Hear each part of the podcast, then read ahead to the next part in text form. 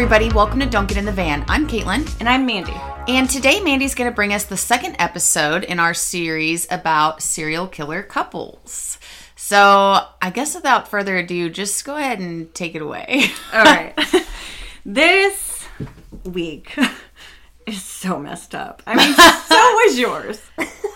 I've just, you know, I feel like I could research this case forever and I'd probably still just get all the same information. Well, maybe, maybe. I'll get to that. But it's just that one of the most fucked up things I've ever heard about children in general. I mean, these we're talking about adults here ultimately, but like I'm going through their background and it's so messed up. And I would like to have a conversation about that too, because it makes me feel bad for these people. Um, and I don't feel bad about their what they ultimately do, but just horrible childhoods. Horrible. We're starting with Henry Lee Lucas, okay? okay. Oh my God. Okay. Henry Lee Lucas was born in Blacksburg, Virginia, just a small town in Virginia, August 3rd, 1936. His father, his name was Anderson, but they called him Anderson No Legs Lucas because he lost his legs in an alcoholic, like, railroad accident. No. Horrible. He obviously wasn't able to work anymore, and this is in 1936, so the technology is not there Not to there. help this man at all. Yeah. But he ends up like manufacturing alcohol illegally, and that leads him to, you know, becoming more of an alcoholic than he already was. Okay. So, yeah, he's just he's not doing well in general. And it gets more kind of horrible, but ultimately in 1949, he passes away from hypothermia. And they say it's after him, he was passed out drunk in a blizzard. But they also say that maybe he pulled himself outside in order to commit kind of a strange way to commit suicide, I guess, by hypothermia in a blizzard. But he. That's there's many many theories about many many things in this case, but he had a lot of trauma in general and even after his legs had been lost um, yeah he was just a very very unhappy person.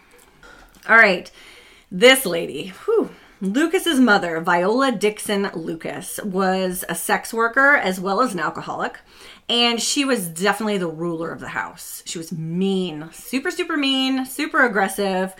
They lived in this dilapidated like one room log cabin with a dirt floor and I've seen pictures of it. It literally looked like a shack. I know I always talk about shacks. It literally looked like a shack that was going to fall apart. And remember, there's a dirt floor. That has to be kind of cold too.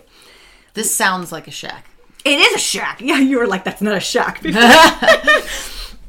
All right. So Lucas was the youngest of their nine children. Some people say that she had up to 30 children, but like I said, there's lots of rumors out there, right? But in their family, nine children. But remember, she's a sex worker, and we don't know if she had more children. I don't know. But she could have. I mean, I doubt they're using protection back then. Well, it's like the 40s, so. All right, there was an occurrence where Lucas, Henry Lee Lucas, when he was, hmm, I think he was around five, maybe he was four, he tried to take some food off of his father's plate and he got in tons of trouble for it because he was really hungry and they didn't have a lot. So he was trying to take some food off of his dad's plate. He gets in a ton of trouble. Ever since that point, he has to sleep in the chicken coop. And I'm not kidding. I know. What the hell? This It doesn't gets- sound much different from sleeping on in a house in Except- a shack with dirt floors. Except there was something I was reading about the chemicals in chicken poop can like really cause like mental stuff, like mental issues. Uh, yeah, I believe that. I mean, you're sleeping around chicken shit like all the time, and you have to smell horrible, right? Anyway, he was beaten by his mother, sent to the chicken coop, and never to return to the one room dirt floor log cabin, or whatever you want to call it, log shack. Or. So by the time he went to school, when he was five, so he must have been like four, he smelled horrible. And the teacher would place him by the window, but it wasn't even so mean. I'm just like imagining this poor little kid that's just stinky and sleeping in the chicken coop, and his mom's an asshole, and his dad's a drunk, and you know, he's sitting by the window, and everybody's making fun of him. Horrible. And then at one point, you know, the school is like, listen, this is just not acceptable anymore. Like he smells. He has got to get clean. You've got to clean your kid. So she goes, Viola goes to school, grabs him, drags him through town, takes him to a pond on their property, and almost drowns him by violently washing him. Like he says later that he felt like he was going to drown. He remembers all this, of course, because it's traumatizing. And they say that I there's many things again, but that she violently washed him and molested him at this point. And then she said, if they want him to be a pretty smelling little girl, then that's what we'll give them. So she dressed him up in some of his sister's clothes and paraded him back across town, back to school, and made him wear girls' clothes to school because she was offended that he couldn't smell like a boy, you know. But that's not even smelling like a boy. That's that's horrific. The looks on your face. All right. So she, remember, she's a sex worker, and remember that her husband can't go anywhere, right? He has no legs. He cannot leave. Yeah. So she would bring, she'd have sex with her clients in the house, in the one room, dirt floor shack. Oh God. Yeah. And she would have her husband watch her. And he and he couldn't go anywhere. That's torture.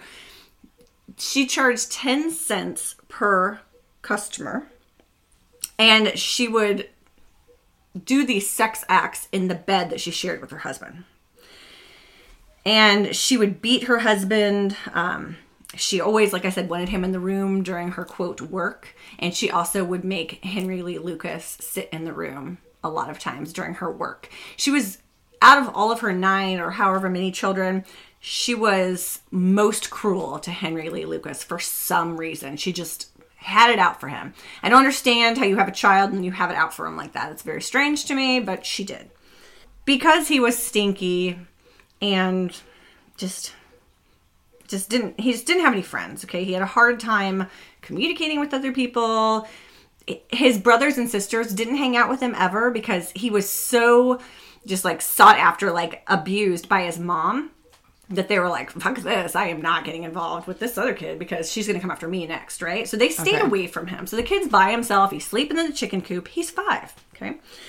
So he has no friends and then um, at one point he befriended the neighbor's uh, donkey or a mule and he would visit it on the way to school and all the way um, you know back from school and at one point the neighbor was like yeah you know i don't, I don't even want this mule or donkey anymore so you can have it he was just like what he was so excited right because that was his friend so he brings it home and when his mother viola saw the donkey she was like, okay, this is making him happy. That's not acceptable. So she goes inside, gets her shotgun, and Oh, shoots no. it in the head in front of him while he's standing right next to it.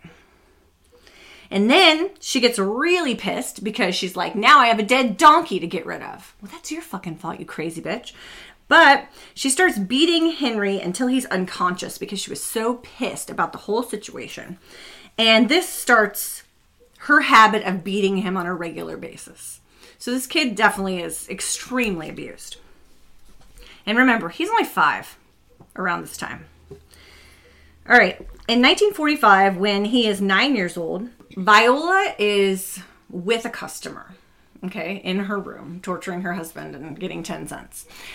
And she calls. I don't know why. I don't know if it was after she was done or during her, I don't know. But she called for Henry to come to her. Maybe she wanted to torture him again by having him watch. I don't know.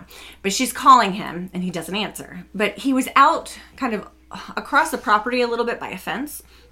She calls him again. He doesn't answer. So she's fucking pissed. So she gets up, she goes outside, and she finds him over by a fence.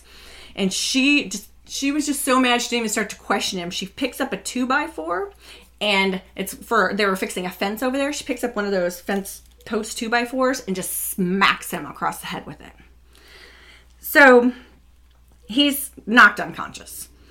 She goes back, finishes whatever she's doing, doesn't think about it. But remember, he's not coming back into the cabin. He goes into his chicken coop. But still, nobody checked on him. And he's nine at this point. So nobody checks on him. The next day, she just thinks like, oh, I haven't seen him in a while. Wonder where he is. So she goes back out to the fence and he's still laying there. So this is the next day. So she has two of her other sons drag him into the cabin and they just kind of put him in the corner. Another day goes by and she has a pimp called Uncle Bernie. What the? f- Oh my god, this just can't get any crazier. I mean, it does. So Uncle Bernie comes in and he's like, "Okay, what's going on with this child?" And so he gets the kid. He takes him to the doctor in town. And thank God for the pimp, I guess, right? Which what a horrible. What a s- what a thing to say. It's true though. That poor kid. So the doctor I wasn't ready for this today. You gotta be ready. Oh my god. So the doctor cannot believe that this kid is still alive. He's like, okay. He wasn't just unconscious, he was in a full blown coma, Coma. for three days. Well, he had to be if he was still laying out there. And nobody, I mean, nobody even cared. And then you just pull him inside your house and just leave him there? Well, maybe he'll wake up at some point. Anyway, this injury leads him to have seizures on many occasions. And actually, he ends up later, and I think this is when he's in custody, has a brain scan. And it shows that he has frontal and temporal lobe damage, like pretty severe. And I mean, he was beaten constantly. But it, your frontal lobe is, um, it's your compassion and your empathy. So if that's damaged, you're lacking those skills, correct? Right. Your temporal lobe is your impulse control. So if that gets damaged, you're losing your control of acting upon your impulses, right? All right. It gets worse. In 1946, he suffers another injury. So he and his brothers, so his brothers and sisters start kind of paying attention to him now after he has seizures, and I guess they're finally starting to feel a little bit bad for him.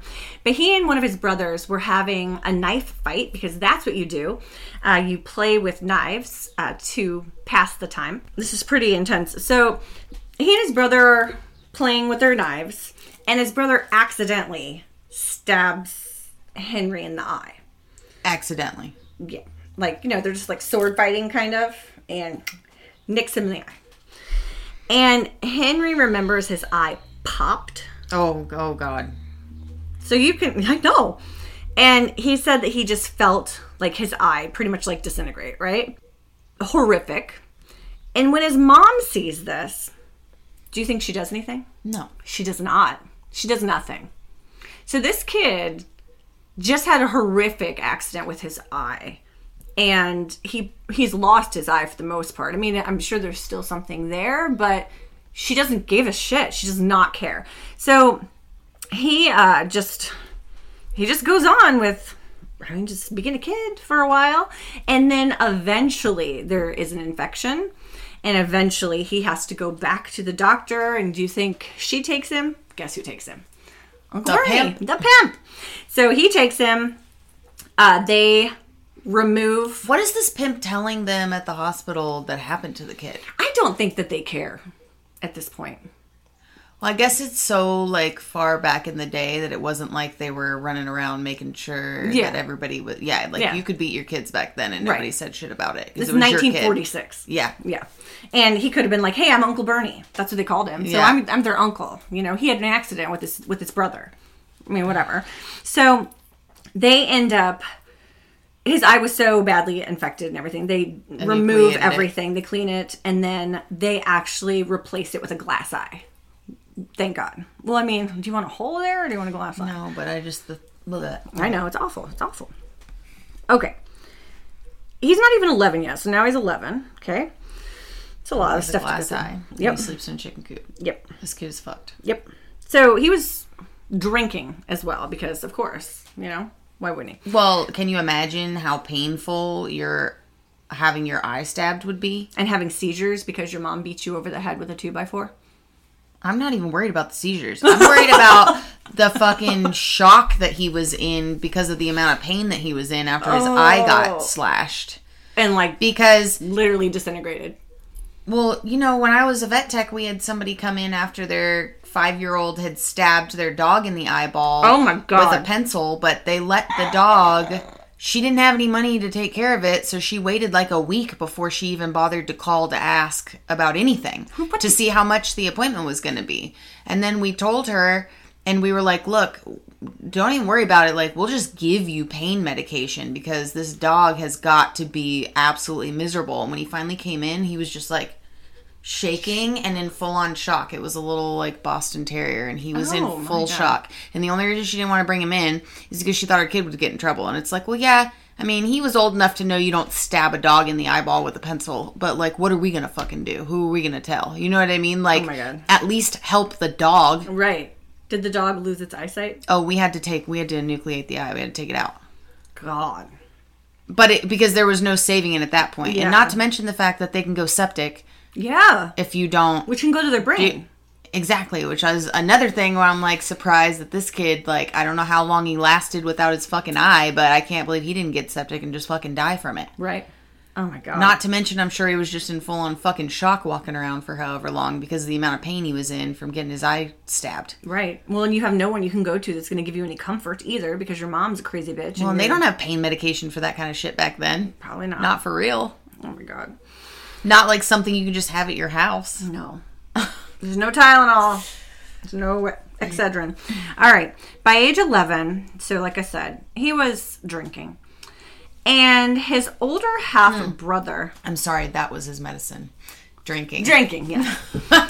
That's what they did. They're like, "Oh, we have to clean that. Let's pour some whiskey on it." well, I'll just get drunk We'll fucking numb the pain a little Right? bit, I guess. So his older half brother and Uncle Bernie introduced him to bestiality, so sex with animals, and animal torture. And he started with squirrels and rabbits and moved on to any animal. Lucas would only go up to the fourth grade in school. Okay, in 1951, so his dad is passed away at this point. Uh, he is 15 years old, and he had his first human sexual experience, but he abducted an unknown teenage girl from a bus stop, killed her, and had sex with her dead body because he becomes like real big into necrophilia.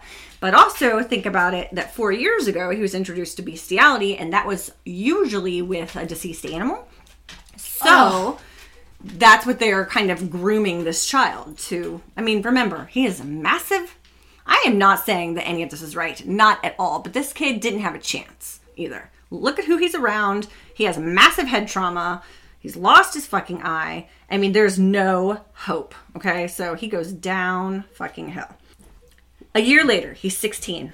He receives his first prison sentence when he and two of his half brothers are arrested for burglary. He spends a year at a school for juvenile delinquents in Beaumont, and it has electricity and running water, so he is fine with that. He's like, I will stay here. I don't want to go. yeah, I bet. Right? I don't want to go back It sounds like a fucking mansion compared to where yeah. he's been. He's like, it was luxurious. I yeah, I bet. So he's like, staying here. All right. Two years later, so he was he was let go, obviously. Released. But um, two years later, he's sentenced to six years incarceration for a dozen counts of burglary. and he's fine with that too. He's like, that's fine. I'll stay here. But then, five years later, no, yes, five years later, uh, he's released. So then he's like, okay, I'm done with uh, Virginia. I'm done with this crazy bitch mother of mine. I gotta go. So his older sister Opal lived in Tecumseh, Michigan. So he moves in with his sister. He's like, goodbye, Virginia. Goes to goes to Michigan, and he becomes engaged to a girl named Stella. And he's actually kind of doing okay at this point. You know, he was just in love with this girl. And his sister was super happy. She's like my little brother is not like a shit show right now. This is great. He's engaged. I want to spread the news. So she starts calling all of her family or writing her family or however they communicate at this point. That was not the best idea because I, yeah, I'm sure his mom's gonna find some way to fuck it up. Mm-hmm. So his mom finds out and she's pissed. She's like, why would Henry be happy? That's not acceptable, right? And I think he's about 23. Yeah, he's 23 at this point. So she doesn't need to be part of anything, but she's like, all right, I'm having trouble with my business. But think about it. She was already older and now she's older than she was. I mean, yeah, you're gonna have your business is gonna kind of dry up a little bit, right? And Yeah. You're not really the demographic they're looking for anymore. not anymore. She actually shot one of her customers in his leg. And that didn't do well for her business either. Because who wants to go to her house if she's not gonna if she's, you know, you know what I'm saying. Anyway, she was like, Henry's not getting married. I want him to get his butt right back here and he can take care of me in my older age. Her his dad's gone, her business dried up. She needs someone to take care of her, she says. So she uh, buys a bus ticket and she heads to Michigan. She gets to Michigan. Um, he is at a bar with his fiance and they're just kind of celebrating their engagement. She shows up at the bar. Crazy Viola. And they get into this huge argument, and she starts hitting him, and she also hit his fiance. And Stella's like, No, this is crazy. Like, I'm not gonna be part of this. I'm sorry. Like, I care about you, but I don't want to be part of this crazy family. So she she's gone. She's like, see you later. So I mean, that's that was the one good thing he had going for him, and Viola fucked that up as well, right? Mm-hmm. So she gets kicked out of the bar, Viola, and Henry is like, I'm standing here. He's like, I'm just gonna drink, I'm gonna hang out. I like he's numbing his pain, right? He's Yeah, you don't want to leave the bar and then be subject to her bullshit again. no. And she gets kicked out, so this is your like only safe place, right? So he goes back to his sister's place and he decides just he's like, I'm just gonna go to bed. I don't want to see my mother. I don't want to talk about anything. I just want to go to bed. So he says about half an hour after he goes to bed, he is woken up because Viola starts beating him with a broom handle in his sleep. Okay? So he just was like, I snapped. He's like, I just snapped. And he had a knife. I don't know where he had it, or he just keeps keeps a knife by him, or he grabbed one. I don't know. But he ends up stabbing her in the neck. And she loses a ton of blood.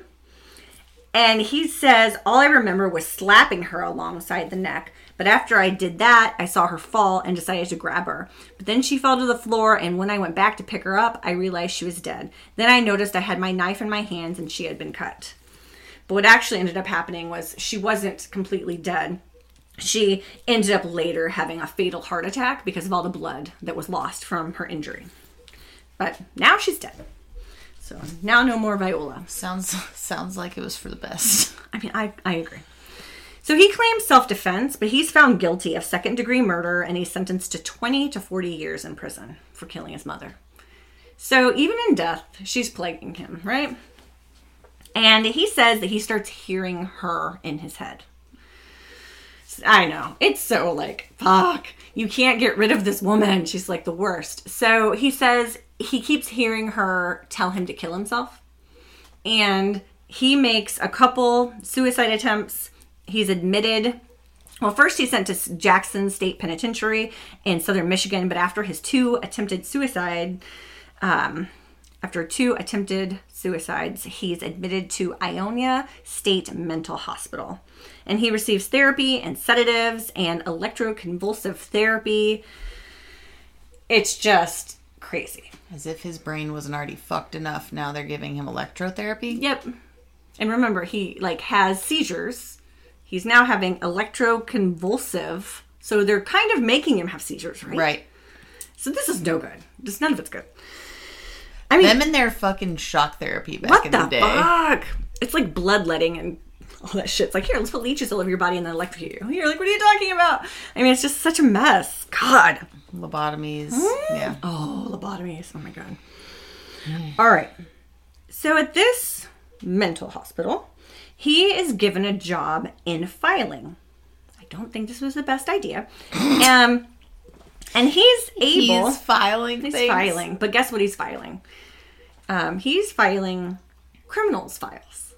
So he's able to study like behaviors and crimes and like the tricks that people used to kind of avoid arrest and avoid avoid being caught for crimes that they committed. And he's smart enough to be able to. I mean, he has nothing else to do. So he's just putting all of his focus on that. I don't think he's Okay. he's not the smartest person, but he's not a complete idiot. So he's able to Okay. you know, grasp some of this, right? Did we ever get like a um, IQ on this guy? somewhere between like 75 and 85, I think.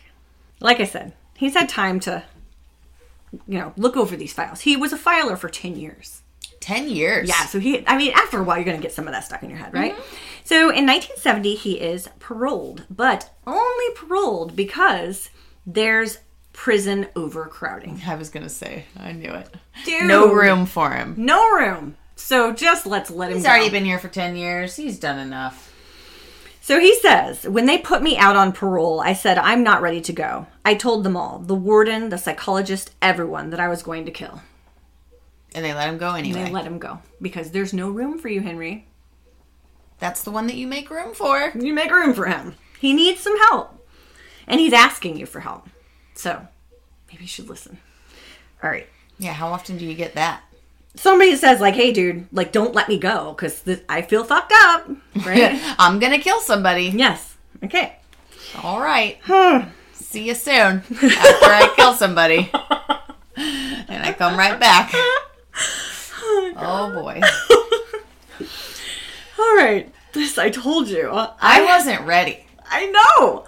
This is what I'm talking about. I wasn't you were. you've been like texting me all week just being like you have no fucking idea. This is just I'm like I was not ready. You'll never be. I don't ready. even know how the fuck you got through researching this. I would have quit and been like I can't. It's I. Yeah, I did a lot of research too, and I actually yeah, we'll get there. Oh my Okay. god. Okay.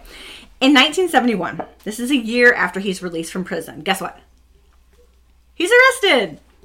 For killing somebody? Well, he was arrested and sentenced to five years for attempting to kidnap but molesting three schoolgirls at gunpoint. So, sexual assault and attempted kidnapping. So, while serving his time for this crime, he began corresponding with Betty Crawford. And Betty Crawford and Henry are married in 1975. But the marriage ends two years later when she accused him of molesting her three daughters, which he did. Oh god. And she said, You can leave or I can call the police. So he left. And at this point, he starts drifting around the American South, supporting himself through various odd jobs. He met another woman, Rhonda Knuckles, and he stayed with her for a while until rumors of molesting again start and a mob is out to get him. So the town is like, fuck you, you molesting freak, and we're going to fuck you up, right? So he leaves town Okay. because there's no other choice or he's going to get his ass kicked. He decides to run off, and this time he finds himself in Florida, and he's in line at a soup Of kitchen. Of course he finds himself in Florida. Of course he does. So he's in line at a soup kitchen, and we're going to stop on his story right there, and we're going to move on to his partner in crime, Otis Elwood Toole. Okay? Okay. So this get ready for some more. I have never heard two childhoods that are this messed up before in my entire life. Ever. It's horrible. Okay, here we go. So his name's Otis. I think a lot of people call him Otis, but it is Otis. So Otis Elwood Toole. He's born March 5th, 1947, and raised in Jacksonville, Florida, in an area with lots of boarded up houses and not a lot of opportunities.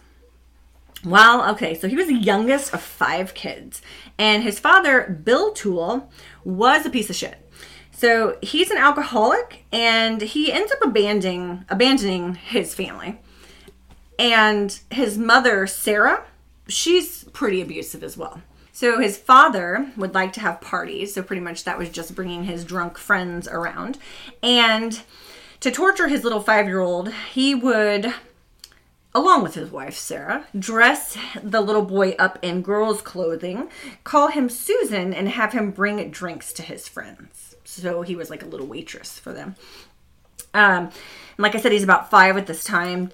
And he also, one of the father's nasty friends, looked at little Otis or Susan, whatever, and was sexually aroused by him.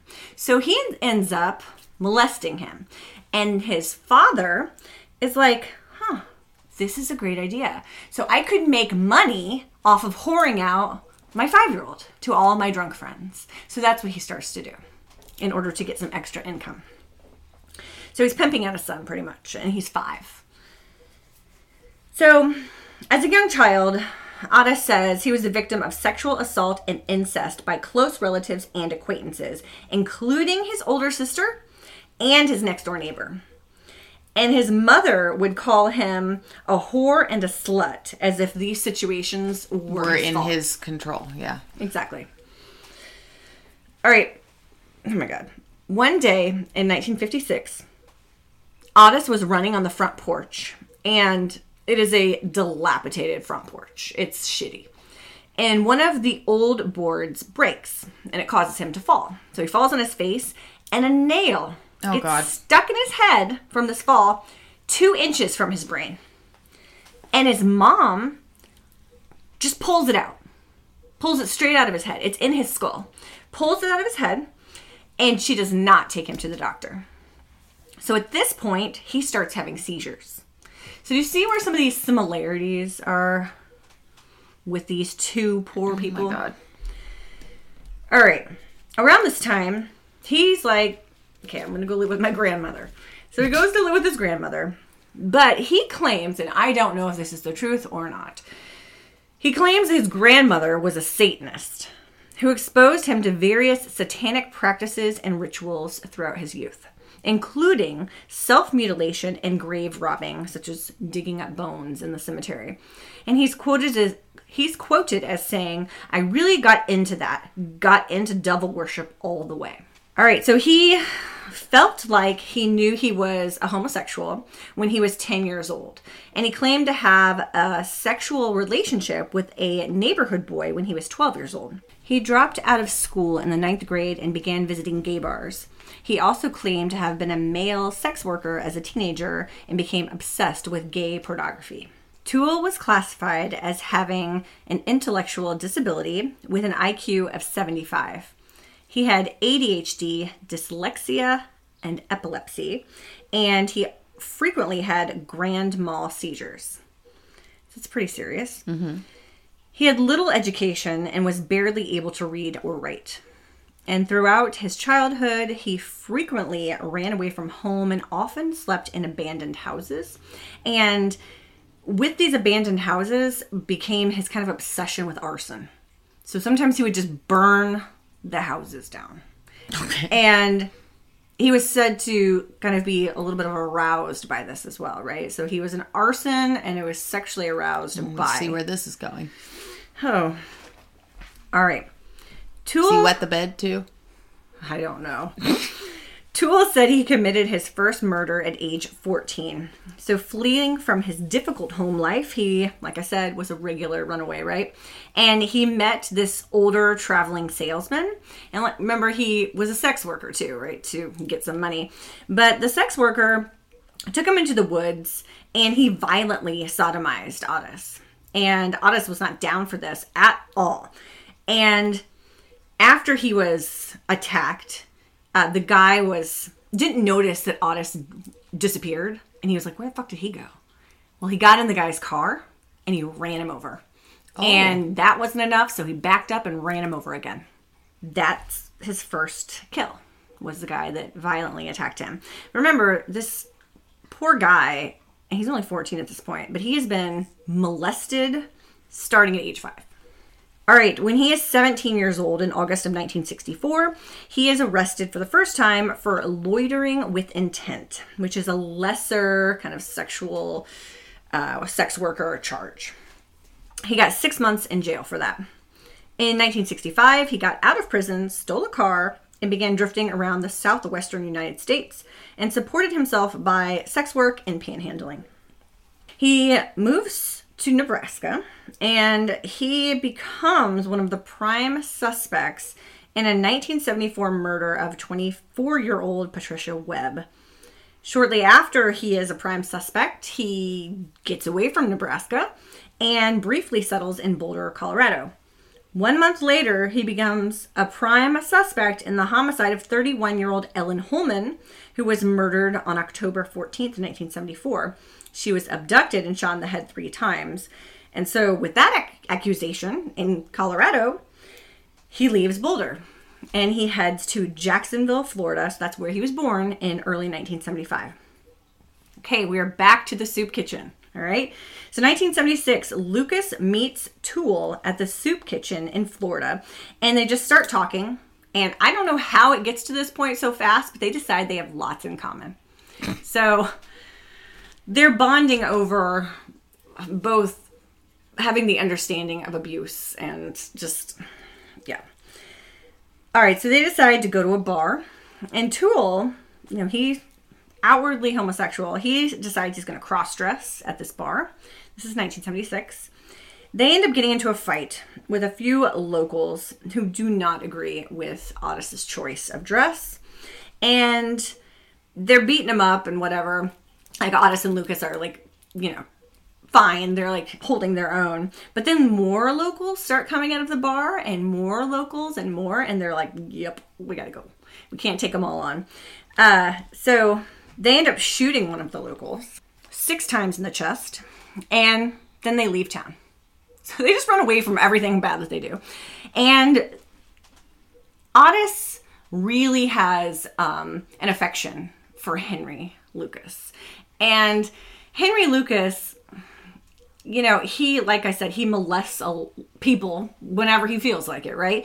But if he can't have a woman, he decides, uh, we can that's fine we can become kind of occasional lovers over the years so they occasionally Ottis would like them to be together, but Lucas gives in and just he'll have sex with Ottis on occasion, which makes Ottis even more feel like he's more connected to Lucas, right? And he wants to be with him. So they do become lovers, but they're on very different places with that. You know what I mean? Okay. They end up traveling together a little bit more. They're robbing gas stations in Alabama, Pennsylvania, Ohio, Michigan, Indiana, Illinois, and Wisconsin. So they're really traveling. They would shoot any store clerk or customer who got in their way. They also pick up hitchhikers around hitchhikers along their travels, and they would rape them and mainly the raping would be done by Henry Lee Lucas. They raped them, they dumped the bodies in the woods, and they varied their killing methods to keep police off their trail. So remember, he read all those files, right? And he's like, he would say that he'd have to keep telling Ottis, hey, we got to change what we're doing because if you do the same thing, they're going to know that that's us. So let's change it up. So they would. Um, they would burn bodies, bury bodies, leave some of them exposed. They'd rape some, some they wouldn't. The ages and the sexes the sex of them varied. They would stab, shoot, and strangle. So all over the place because they didn't want to have the same MO. And that was all about Lucas saying that they needed to mix it up. November 5th, 1978, they stopped alongside the car of two teenagers whose car had run out of gas. They got both teenagers in their car and then pointed a gun at them. The male teenager just gave his wallet right away. But then Henry pulled off the road Ottis opened the door, pulled the boy out, and shot him. And Ottis was really jealous a lot of any other guy that would be around Henry, right? Because he's like, no, like, I don't want any other person to take his affection away from me. So when the boy tried to run, Ottis shot him until he ran out of bullets. So that that poor teenager's dead.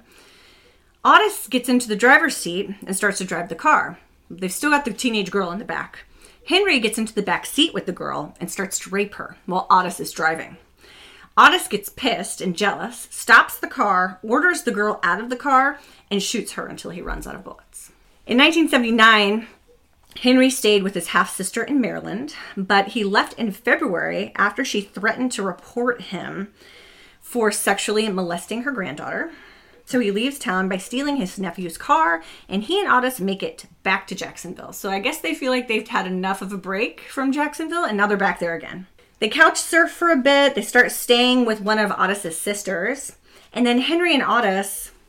Okay, his sister is like, okay, you guys can stay here, but in order to help me out or pull your weight, can you guys babysit my 10 year old twins? Because that's a great choice for. Are they girls or boys? Both. Oh, a girl and a boy. Mm-hmm. So 10 year olds, Frank and Frida. And Henry immediately starts to groom Frida into being molested. He gave her the name Becky, and that's what she goes by now, is Becky. So she's not Frida. And he just gave her lots of attention. He gave her gifts. And in order to stay close to Becky, uh, Henry is like, all right, we're to start making some money here. So he gets he, himself and Ottis roofing jobs. During 1979, Henry and Ottis said they committed hundreds of murders. The most well known of these murders is that of Deborah Lewis Jackson, 23 years old. She was positively identified in 2019 through DNA. But before this time, you may have heard of this one. She was only known as Orange Socks. Have you heard that before? Okay. So it's because when she was found, she only had on orange socks, right? So they called her Orange Socks. She had been sexually assaulted, strangled, and thrown over a guardrail in Texas, north of Austin. One of the two matchbooks found at the scene was from a hotel in Henrietta, Oklahoma. This was part of the theory that she was a hitchhiker or a drifter. Henry Lee Lucas would later say he killed this woman after he after they had consensual sex in a hotel in Oklahoma. He said they drove to Texas and he wanted sex again and she refused, so he killed her by strangulation, raped her corpse, and threw her over the guardrail. It was later revealed that he had deposited one of his checks from the roofing company that day that she was murdered, um, which would mean he couldn't have committed that crime, right? Okay. But this alibi, okay, George W. Bush, when he was governor for six years, he pardoned Henry Lee Lucas from death row, and based on this case, Orange Socks. And there were 153 other people who were executed that he did not pardon. And Henry Lee Lucas, as we know, probably shouldn't have been pardoned, right? but he did only based on this. So we're going to be kind of getting back and forth with some of these cases. But let's go back to Becky. Henry and Ottis stayed in Jacksonville, and in 1981, Becky's mother died of a stroke.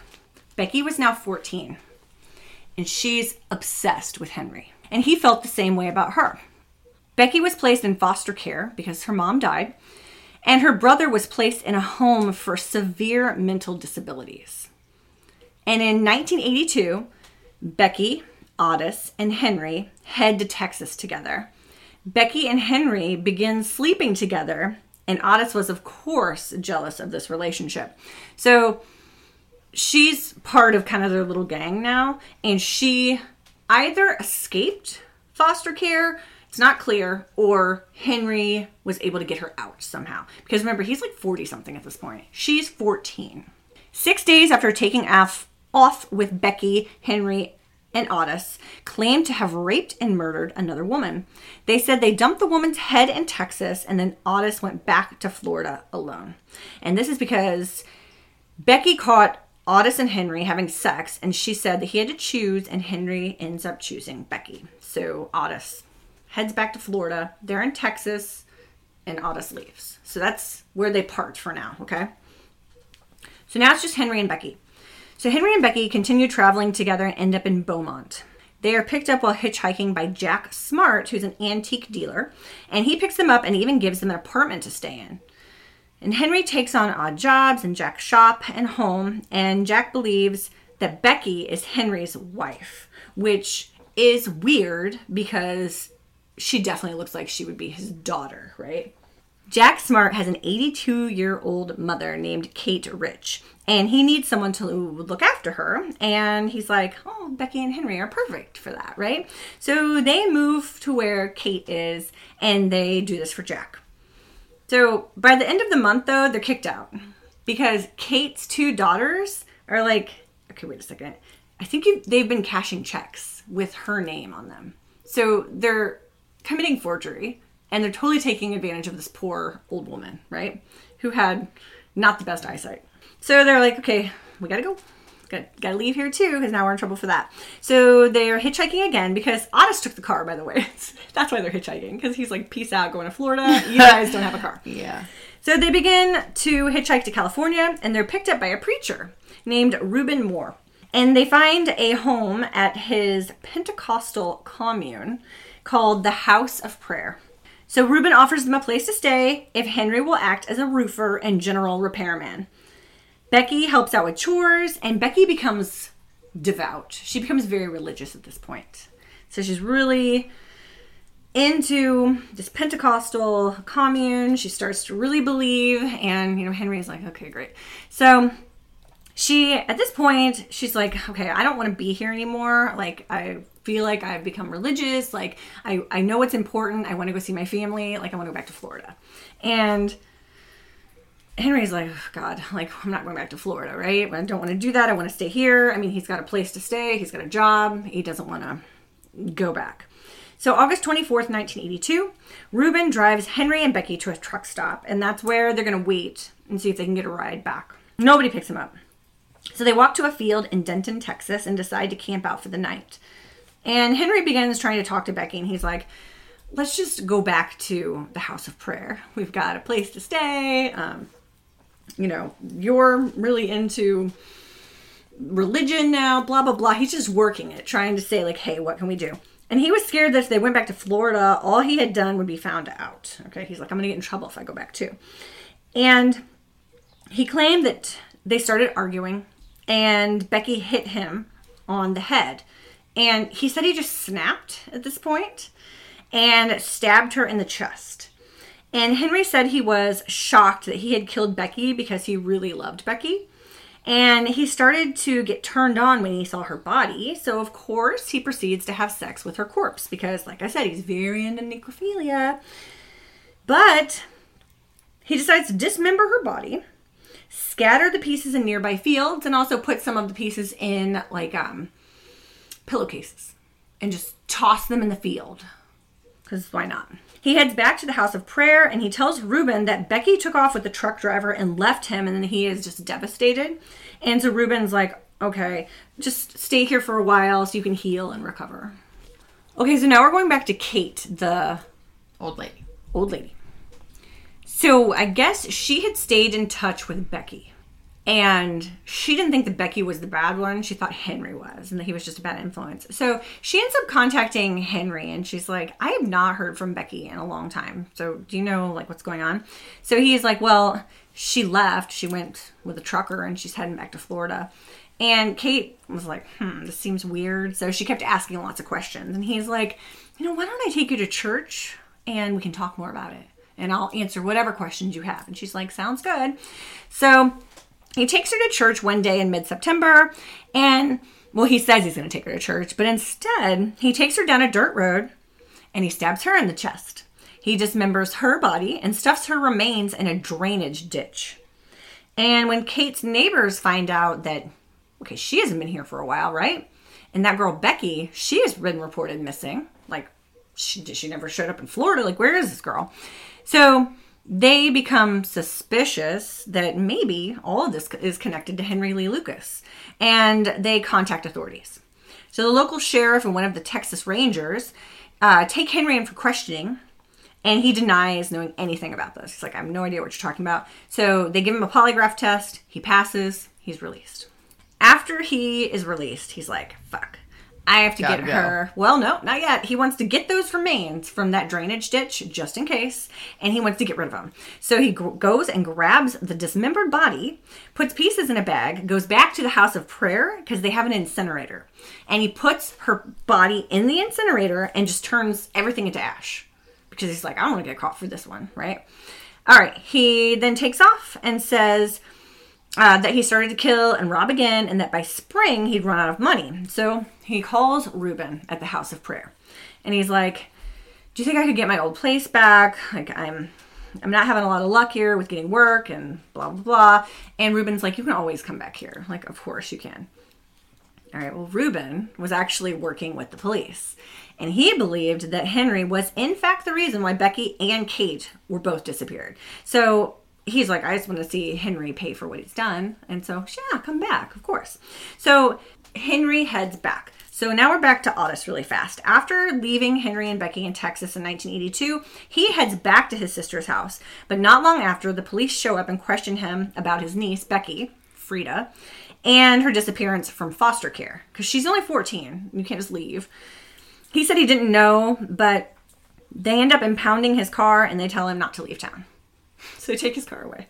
But that doesn't really stop these guys, you know? Yeah. So for the next year, he goes back to his old ways of crashing in abandoned houses, couch surfing, and setting homes on fire. The next year, 1983, Ottis is brought in on arson charges, finally. He had 20 years for a fire that after he was convicted, he actually said, Yeah, I did it. So, what he did, a man died in this fire. On January 4th, 1982, Toole barricaded 64 year old George Sonnenberg in his house. And this is in Jacksonville, Florida. He sets the house on fire. Uh, Ottis later signs confession that he and Sonnenberg had a sexual relationship. They got into an argument, and Ottis was so angry that he just barricaded him in and set the house on fire. Ottis also confessed to the murder of 19 year old Ada Johnson in Tallahassee. She'd been shot in the back of the head in a burglary gone wrong. So that's what happened to Ottis right now in 83. So let's go back to Lucas, Henry Lee Lucas. June 1983, under the guise of a routine traffic stop, Texas Ranger Phil Ryan found an unregistered pistol in Lucas's car. I don't know how he had a car, he had a car. I swear to God. Okay.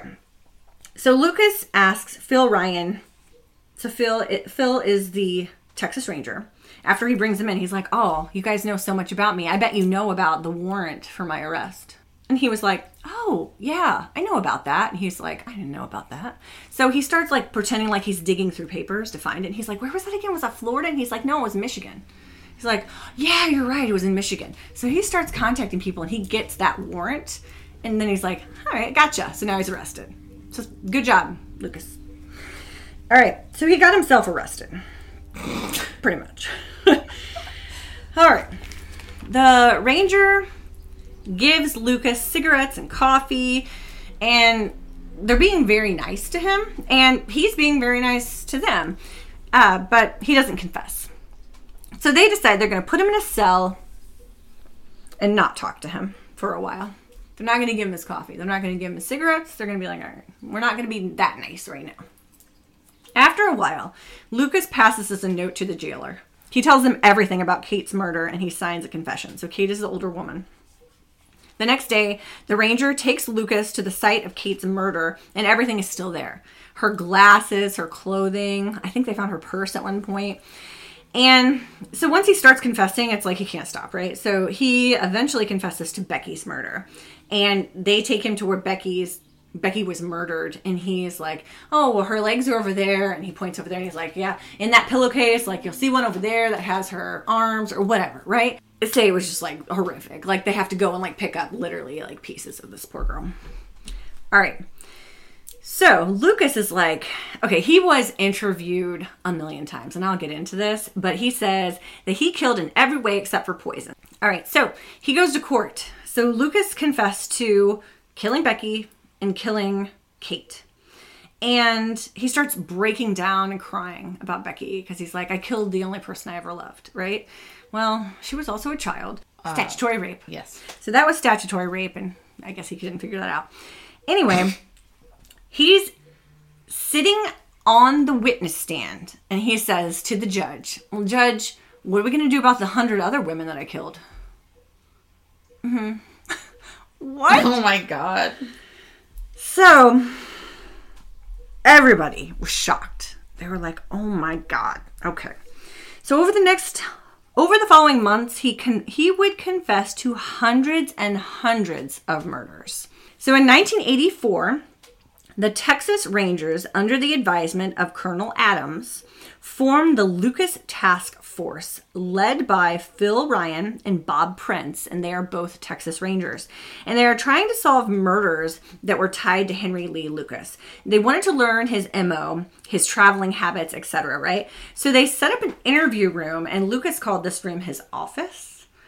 And they had a video camera, and they were taping interviews and confessions. And there were over 1,000 officers over the course of this task force that would come to Henry Lee Lucas and interview him because he, they would show him uh, something and he'd say, Yeah, I did that. Ryan would give Lucas a pencil and he'd be like, All right, just draw what it draw the crime draw this person whatever he would draw detailed pictures um, of the the victim of the alleged victim and they were really precise. He'd include eye color. Uh, there were notes all on the side of his drawings that were like she was wearing this. Um, this is where i killed her.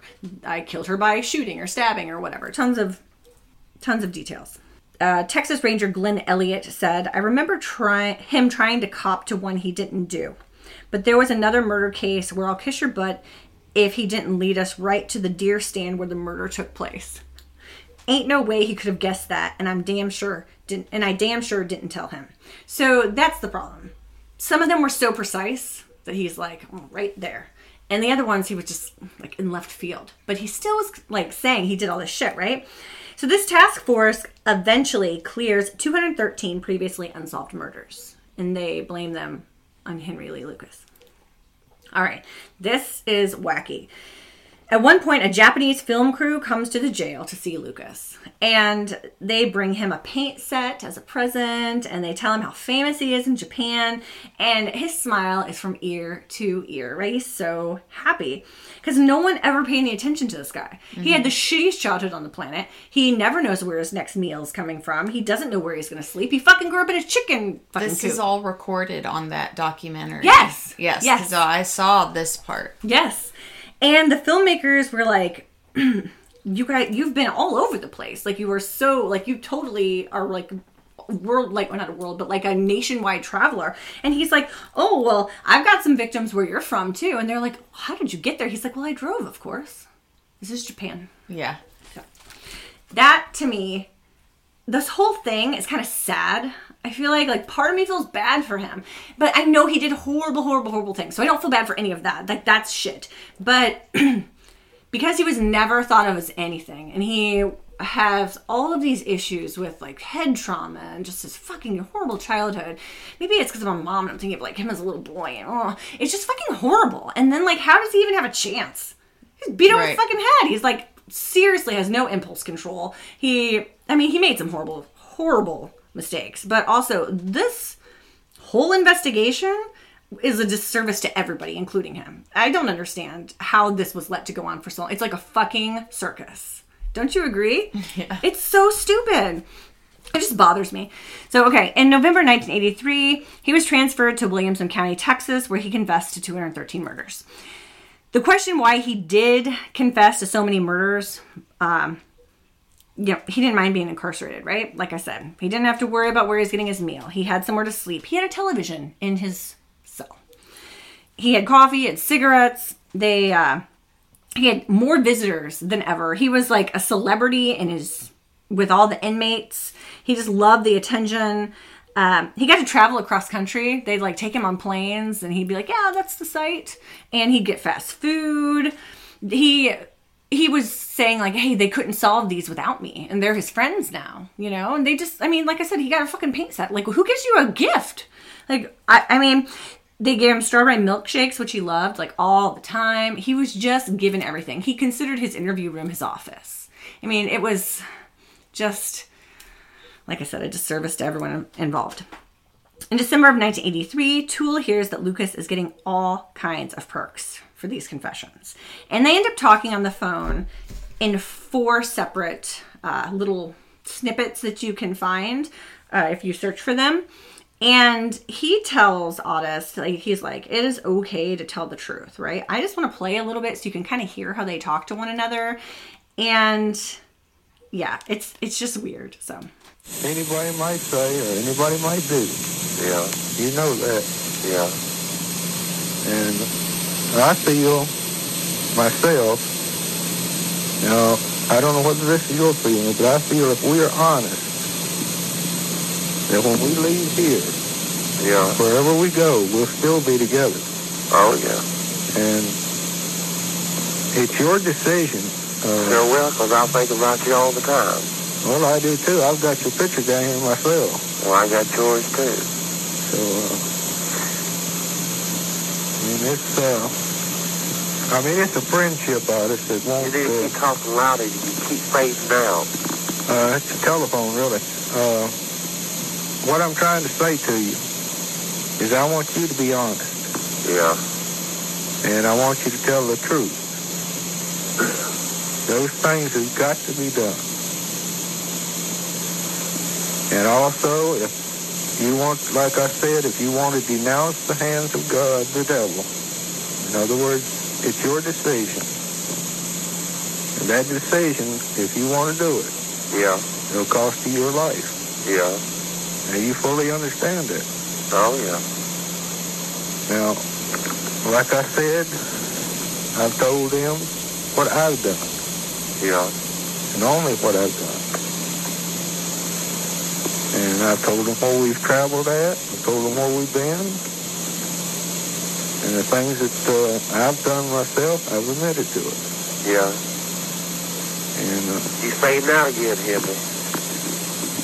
well, uh, has uh, Terry told you what all the circumstances is? Yeah.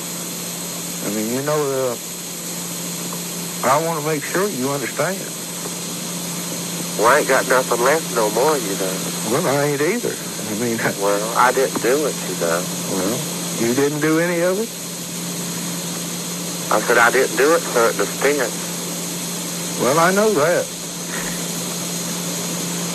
But see, uh, if you admitted that something you didn't do is wrong, you understand that. What I want you to do is just to tell the truth. If I've involved, in something, you tell the truth. You understand? Don't hold back because of me. I feel like from that you can really tell that you know Henry Lee Lucas is in charge of this relationship. Ottis cares about him in a different way than Lucas cares about him. You can tell that, and it's also very interesting that he's like, "You have to tell the truth. I've said what I've done," but he's also said that he's done tons and tons of things that I don't think he's done. Right. In 1984, investigators start to doubt the truthfulness of Lucas and his admissions to every case that's set before him. So there's a Dallas detective, Linda Erwin, and the same Texas Ranger, Phil Ryan, and they start making up, inventing cases. And Lucas confesses. So they're not real, and he's saying he did them. At times, an unsolved crime would be sent to the Lucas task force, and they actually might let him read it. So, kind of like the files before, right? They let him read it, and then he's questioned about it. So, they give him a file, he studies it, gives back, and then they start asking him questions. And then they're like, oh, he knows it all. So, then he confessed to it. So, since he gave all of the details, uh, you know, they just weaved a confession together for this. So it's kind of like they don't believe some things, they're inventing things to be like, oh, I don't think he's being truthful. And then other things are like, we have to solve this shit. Well, let's let him look at this case, right? And let's just, you know, if he can weave his confession together, like, we're good. Some of these confessions, though, this a reporter in 1985 was like, Henry Lee Lucas would have had to drive 11,000 miles in one month to commit all of these crimes. Come on. And just all of the ones he confessed to, they're like, no way. And at one point, they asked him if he had taken part in the Jonestown murders in Guyana. And at one time, he said he did. He said that he and Ottis supplied Jim Jones with the poison that he used. Oh, get the fuck out of here. Well, yeah, and remember before he said, I've killed everybody in every way But except I've for poison. poisoned anybody. So it's constant contradictive statements. More investigations started to go into the confessions of both Lucas and Toole, and they were found to be false because of they found work records, phone records, uh, depositing checks at a certain time that a murder would take place. They have bank records of them depositing checks like states and states away. Even at one point during some of these phone conversations, Lucas and Toole say that they're part of an organization or cult called the Hands of Death and that they would receive phone calls at payphones by a satanic leader who would give them the details of who, what, and where to go to kill in order to have pain and discourse on earth. And they said that Ted Bundy was also part of their group. This is another one that a lot of people say is pretty far fetched, but they say that Ottis, and they said this over the phone to each other, ate his victims, but Lucas did not partake. Toole said, The victims taste the same as a roasted piglet. Boys and girls taste the same when you roast them at like 8 or 10 years old. The flavor is a shade different when they're teenagers. The boys are gamier than the girls. Give me the roasted meat of a boy age 14 and a girl age 14, and I can tell the difference when you use a spicy sauce. A lot of people said that if this is truthful, like they highly, highly doubt it, right? It's just got more and more crazy. In 1986, there was a study con- conducted by Texas Texas Attorney General's office called the Lucas Study. It was a detailed timeline of Lucas's claimed murders, and they compared what Lucas said to the other verified reports, and the confession usually conflicted with other reports. It was said that when Lucas was confessing to all of these murders, nothing was done. Attorney General Jim Mattox wrote that when Lucas was confessing to hundreds of murders, those in custody of Lucas did nothing to end this hoax. They believed the officials cleared cases just to get them off the books, and they were at, there were at least 193 cases out of those 213 that should still be open, but were closed due the, to the confession of Henry Lee Lucas. Lucas was convicted of 12 murders in total and sentenced to death. He ended up dying of natural causes with um, it was heart failure in 2001. While in prison, he changed his story and said he'd killed nobody at all. Ottis Toole was convicted of six murders and died in prison in 1996 of cirrhosis of the liver at age 49. Wow. In 2008, authorities officially named Toole, this is nuts, as the likely killer of Adam Walsh, the son of John Walsh Yeah. from Unsolved Mysteries. Toole claimed to have picked up Adam Walsh in a Sears parking lot on July 27, 1991. He said he offered the little boy toys and candy and that Adam came willingly. But then he started crying and said he wanted to go home, and Toole, Ottis just punched him in the face. And he kept crying more and more and more, so Ottis beat him and then pulled over and decapitated him with a machete. He drove around the car for several days with the little boy's head in the car, and he forgot it was there. So then, when he remembered it was there, he tossed it into a canal. Police later lost Toole's impounded car when he, they picked him up for arson. And if they would have had his car, they would have been able to further investigate this crime. Uh, confessed to the crime in 1983 and later recanted his confession, but John Walsh believed that Toole was in fact the murderer of his son. Because all they did find was his head, remember? So there is a chance that Lucas and Toole did in fact commit hundreds of murders. There is also a ton of conflicting information because they change their stories constantly. There's no telling how much of Henry Lee Lucas and Ottis Toole's story is true. A district attorney named Ken Anderson, who prosecuted Lucas, said he believed the murderer had killed anywhere from three people to a dozen people. He said, I don't think he knew exactly. It's difficult to imagine you can even rely on anything he said, but the fact remains he was serial killer, even though we are unable to pinpoint the exact number. The real number of murders may never be known, and the potentially false confessions from the killers had horrifying consequences for family members of murdered victims. And in most cases, you know, there was no evidence other than the confession that tied Henry Lee Lucas to the murders he was confessing to. So these families went from feeling like they had closure to and knowing that Lucas and uh, Toole were behind bars, and then they started questioning like who killed their loved ones and did somebody just get away with killing all these 193 people? Because if that's not Henry Lee Lucas, who did it? You know, and did they ever get caught? We have no idea. So the real killers behind some of these fake confessions might still be out there. Someone got away with murder, and some families are lobbying to get these cases reopened years and years later. So that is the story I have for you today. Yikes. It was a lot. How do you feel? Do you feel bad for these people at all? It makes me wonder if they even really did anything. Well, we know he killed Becky for sure, and he Yeah. killed Kate, We do know that. and he killed his mom. So those are three people that are definite. And Ottis killed the salesman, the traveling salesman, and he was definitely like he skipped town for a lot of those other ones, right? And he did kill the guy in the house with, With he, the arson. Yeah, with the arson. So they definitely each committed at least three murders, but how many did they commit together? How truthful was that? It's just like as soon as they started getting attention for it, that's why he just started admitting to anything and everything. Yeah. He, but you know what made me feel so like just kind of bad is like, like I said earlier, he had, he never felt any sort of like I don't know, like happiness or being included. And all of a sudden, he was like a freaking celebrity, right? Gave him anything and everything he needed. He flew places. I mean, did he ever fly before? Probably not. So he would stay in hotels. He'd get fast food. He'd get strawberry milkshakes, coffee, had a TV. Um, people would visit him all the time.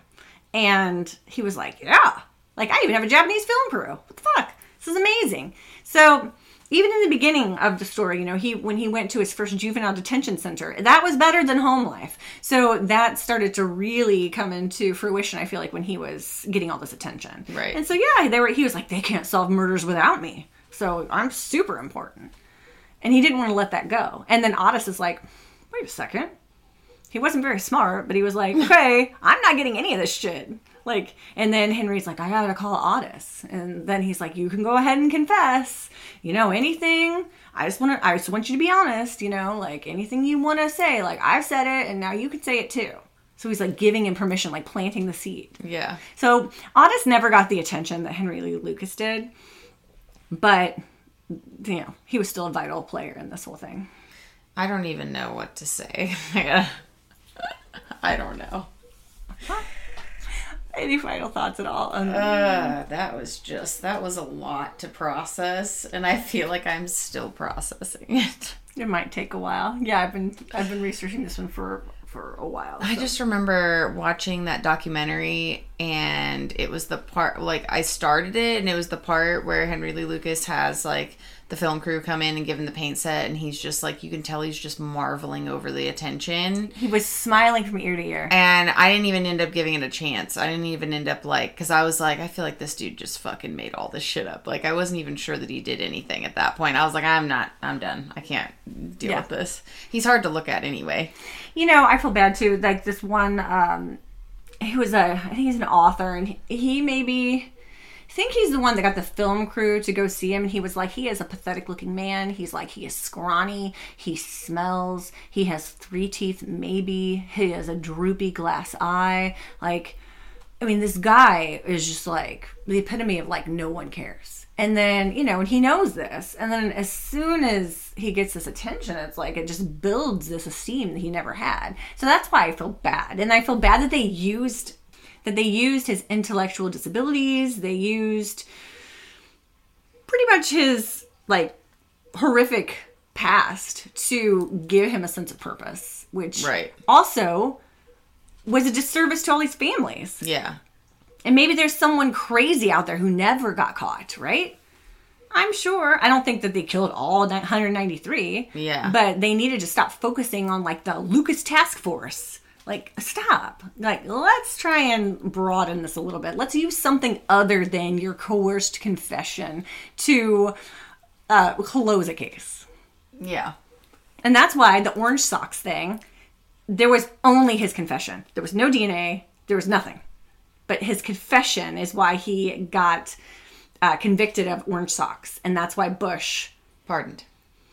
We didn't let him out. He Well, but he pardoned him from from the death from death, row. Yeah, Yeah. so he just had to be life in prison, and he didn't care. He's like, hey, give me some more milkshakes. Anyway, I don't know. I'm interested in hearing everybody's thoughts on this one because I am definitely torn. Like, I, I do not think that I am saying what he did was okay because it absolutely is not. Like, absolutely 100% did some horrible, evil shit. But there are some fundamental problems throughout this entire case, in my opinion. Well, I mean, yeah, like him getting beat by his mom initially and like causing all the brain injuries and stuff, like she kind of turned him into who he turned out to be. You know what I mean? And this started for both of these guys around like four or five years old. All right. Well, that's That was a rough got. one. Yeah, that was a rough one. But yeah. All right. Oh boy. Let's move on to happier things. Is it though? no, it's not. all right, let's move on to trivia. Okay. Trivia! All right, so last week's question was Who served time for killing children, then was released and began murdering prostitutes? And what was their nickname? And the answer is Arthur Shawcross, and he was the Genesee River Killer. Weird. I may have spelled that wrong. How do you spell it? G E N E S E E. Okay. You mean you may have said it wrong? Said it wrong, yes, not spelled it wrong. Okay. Um, yeah. So, and nobody got that one this Okay. time. It's a hard So, one. Yeah. Hopefully, these questions are going to start getting uh, More challenging. more challenging. Yeah. So, this week's question is Which Canadian serial killer was controversially given an old age security pension? What? Okay. Interesting. Yeah, what? Why on earth? Why? Why would you need? Were you in jail? We don't know. Okay, we're not going to talk about. it. People just have to look Old it age security pension. While in jail? He had to have been in jail. Okay. Interesting. Okay. Um, and that question actually comes from our friend Crimology and his book, The Number One Serial Killer Quiz Book, which you can get on Amazon. Woohoo. Um, yeah, so we'll give you the answer next week. Okay. Interesting. Okay. Sounds good. All right. Thanks, guys, for uh, you know getting through this one with us because there was a lot. But these couple uh, serial killers are so interesting. Like Yeah. how they. You know, uh, meet each other. How they're sometimes, especially in this case, their backgrounds are so similar, and it's like they're almost like drawn to each other like magnets. You know, and it's just so interesting. So anyway, we have some more of these coming your way. We're excited to bring those to you, and thank you again for listening. Uh, subscribe, share, rate, review, share, share, share. All right. Well, as always, Remember, don't get in the van.